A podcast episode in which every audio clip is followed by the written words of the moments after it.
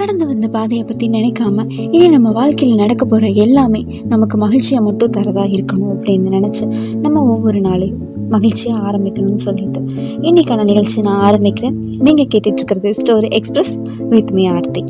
எந்தவித எதிர்பார்ப்புகளும் இல்லாம நம்ம கூட கடைசி வரைக்கும் இணைஞ்சு இருக்கக்கூடிய ஒரே உறவு நண்பன். அந்த நட்பை பத்தின கதையை தான் இன்னைக்கு நான் உங்ககிட்ட சொல்ல போறேன். என்னோட பேரு சபரி. நானும் கார்த்திக்கும் சின்ன வயசுல இருந்து ரொம்ப நெருங்கின நண்பர்கள். ரெண்டு பேரும் எப்பவுமே ஒன்னாதான் இருப்போம்.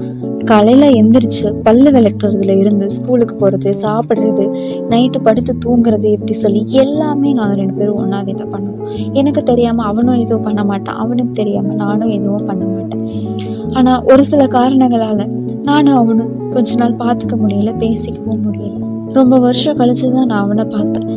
தான் ஆடாட்டாலும் தன் தசை ஆடுன்னு சொல்லுவாங்க. அந்த மாதிரி தான் எங்கள் ரெண்டு பேர்த்து விஷயத்துலையும். சின்ன சின்ன மனஸ்தாபங்கள் எங்களை பிரிச்சு வச்சாலும் நாங்கள் வச்சிருக்க அந்த உண்மையான அன்பு அன்னைக்கு எங்களை சேர்த்து வச்சிருச்சு நானும் அவனும் பேசிக்கிறதுக்கு மூணு வருஷ கதை இருந்துச்சு. அவன் என்கிட்ட சொல்றதுக்கும் நான் அவன்கிட்ட சொல்றதுக்கும் மூணு வருஷ கதை பாக்கி இருந்துச்சு. நான் தான் ஒரு பொண்ணை காதலிச்சேன். ஆனால் எங்கள் ரெண்டு பேர் வீட்லேயும் கல்யாணம் பண்ணிக்கிறதுக்கு சம்மதிக்கல. நாங்கள் தனியாக தான் இருந்தோம். எங்களுக்கு ரெண்டு பேருக்கும் கல்யாணம் பண்ணி வச்சு எங்களுக்கு தேவையான எல்லா பொருளையும் வாங்கி கொடுத்து எங்களுக்கு உதவியா இருந்தது கார்த்திக் மட்டும்தான். ஒரு நாள் என்னோட மனைவி லசா வழியில துடிக்க ஆரம்பிச்சிட்டான் அவளை பார்த்து கண் கலங்குறத தவிர வேற என்ன செய்யறதுன்னு எனக்கு புரியல. கொரோனா லாக்டவுன் வேற. கையில காசும் இல்லை. கவர்மெண்ட் ஹாஸ்பிட்டல் கூப்பிட்டு போகலாம் அப்படின்னா அங்க போறதுக்கு எனக்கு மனசும் வரல. நான் உடனே கார்த்திக்கு கால் பண்ணேன். லதான்னு மட்டும்தான் சொன்னேன். அதுக்கு மேல சொல்றதுக்கு எனக்கு வார்த்தையே வரல. அவன் உடனே என்னோட காலை கட் பண்ணிட்டான். நான் திரும்ப கூப்பிட்டு பிஸின்னு தான் வந்துச்சு. அவன் என் காலை எடுக்கல. என்ன செய்யறதுன்னே புரியல. என்னோட மனைவி கையை பிடிச்சிட்டு அப்படியே உட்காந்துட்டேன் அந்த நிமிஷம் அவளுக்கு ஆறுதல் சொல்றதுக்காக அவ கையை பிடிச்சனா? இல்ல எனக்கு ஆறுதல் தேடி அப்படி பண்ணனா எனக்கு தெரியல. அப்ப வெளியே திடீர்னு ஒரு பைக் சத்தம் கேட்டுச்சு. பின்னாடியே ஒரு ஆட்டோவும் வந்துச்சு. வெளியே யார் இருக்கா அப்படின்னு சொல்லி பாக்குறதுக்காக போயிருந்தேன். போய் பார்த்தா அது கார்த்திக் தான். வேற யாரும் இல்லை. சிஸ்டர் மெதுவாக என் கையை பிடிச்சிட்டு வாங்க அப்படின்னு சொல்லி என் மனைவியை அப்படியே மெல்ல கொண்டு போய் ஆட்டோவில் உட்கார வச்சோம் அவன் என்கிட்ட சொன்னான். நீங்கள் முன்னாடி போங்க அவங்க பின்னாடியே நானும் வந்துடுறேன் அப்படின்னு சொன்னான். நாங்கள் ரெண்டு பேரும் ஹாஸ்பிட்டல் போகிறதுக்கு முன்னாடியே அவன் ஹாஸ்பிட்டல் போயிட்டான். அங்கே பணத்தை கட்டி அட்மிஷனும் போட்டுட்டான்.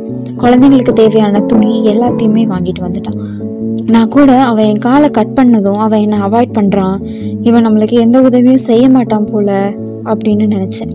நான் போய் அவன்கிட்ட கேட்டேன். எப்படிடா? நான் லதான சொன்னதுமே எல்லாத்தையும் புரிஞ்சுக்கிட்டு நீயே எல்லாத்தையும் செஞ்சுட்ட.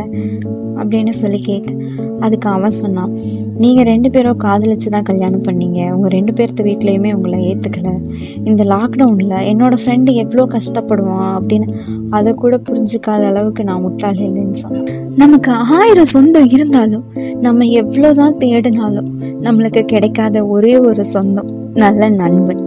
அந்த நல்ல நண்பன் இன்னைக்கு எனக்கு கிடைச்சிட்டான். சாப்பாட்டுல உப்பு எவ்வளவு முக்கியமோ அது மாதிரிதான் நம்மளோட வாழ்க்கையில நண்பன் அப்படிங்கிறவன் ரொம்ப முக்கியம். உப்பு இல்லாத சாப்பாடு அப்படிங்கிறது நம்மளுக்கு ஒரு நிறைவை வந்து தராது. அதே மாதிரிதான் நம்மளோட சுக துக்கங்கள்ல பங்கேற்று நம்மளை வந்து நல்வழிப்படுத்தக்கூடிய நண்பன் அப்படிங்கிறவன் எல்லாரோட வாழ்க்கையிலயும் ரொம்ப ரொம்ப முக்கியம். அப்படிப்பட்ட நல்ல நட்பை நம்ம என்னைக்கும் இழந்துடக்கூடாது அப்படின்னு சொல்லிட்டு நான் இந்த கதையை முடிச்சுக்கிறேன். மறுபடியும் வேற ஒரு நல்ல கதையோட உங்களை வந்து சந்திக்கிறேன். அதுவரை உங்களிடமிருந்து விடைபெறுவது ஆர்த்தி. வணக்கம்.